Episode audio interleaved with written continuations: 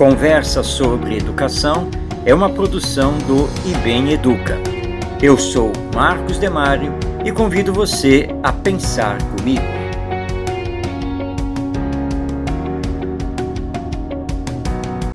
Para entendermos a educação, antes e de forma prioritária, precisamos entender o ser humano, quem ele é, quais as suas potencialidades, qual o seu destino. A visão que temos sobre o ser humano norteará o processo educacional que desenvolvemos. A educação deve formar o ser humano para ser um ser humano, ou, em outras palavras, deve a educação desenvolver todo o potencial existente no ser humano para que este se torne um ser humanizado e espiritualizado. Mas de que ser humano estamos falando? De um animal racional ou de um ser transcendente. Importa, antes de mais nada, estabelecer o que entendemos por nós mesmos. São muitas as correntes filosóficas, sociológicas, antropológicas e teológicas sobre o ser humano, mas podemos resumi-las, ou melhor, classificá-las em dois grandes grupos materialistas e espiritualistas. No primeiro grupo estão todas as correntes de pensamento que consideram o ser humano apenas do ponto de vista biológico, social e cultural entre o nascer e morrer. No segundo grupo estão as correntes de pensamento que consideram o ser humano não apenas do ponto de vista do primeiro grupo, mas também como alma criada por Deus.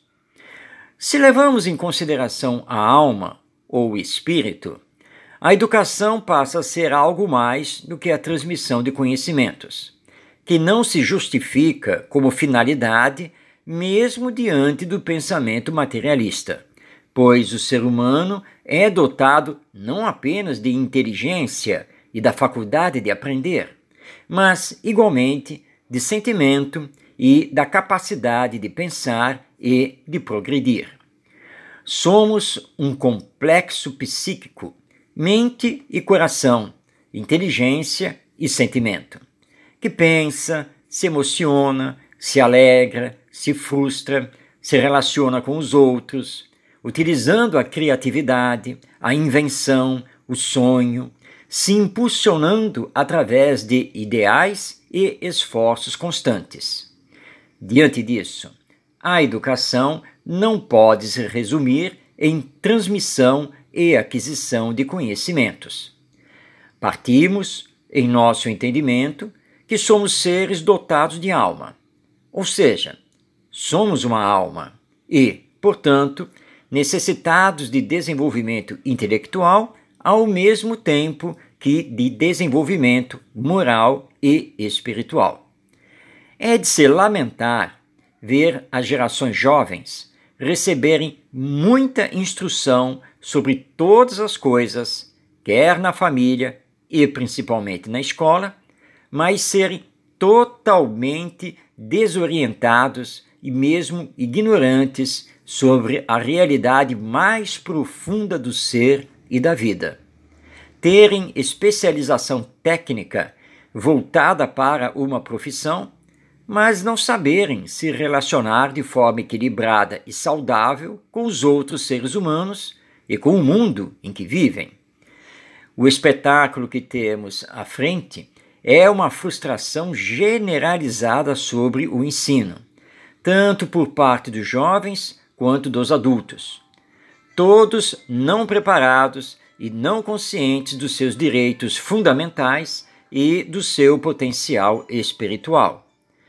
As escolas ensinam muitas coisas, o tempo todo, abarrotando professores e alunos de tarefas de estudo, sem lhes dar tempo para pensar, meditar, refletir, elaborar por si mesmos a essência da educação.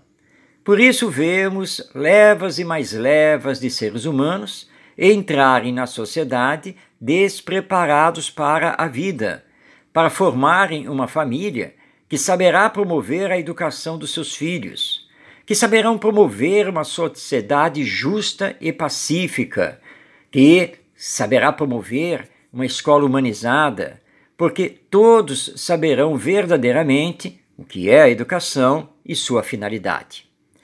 Tudo está interligado. Uma teia ou rede complexa, como o é a vida humana. Do entendimento espiritual do ser humano e da vida, surgirá a educação ideal que necessitamos. Não vemos outro caminho para a renovação moral da humanidade.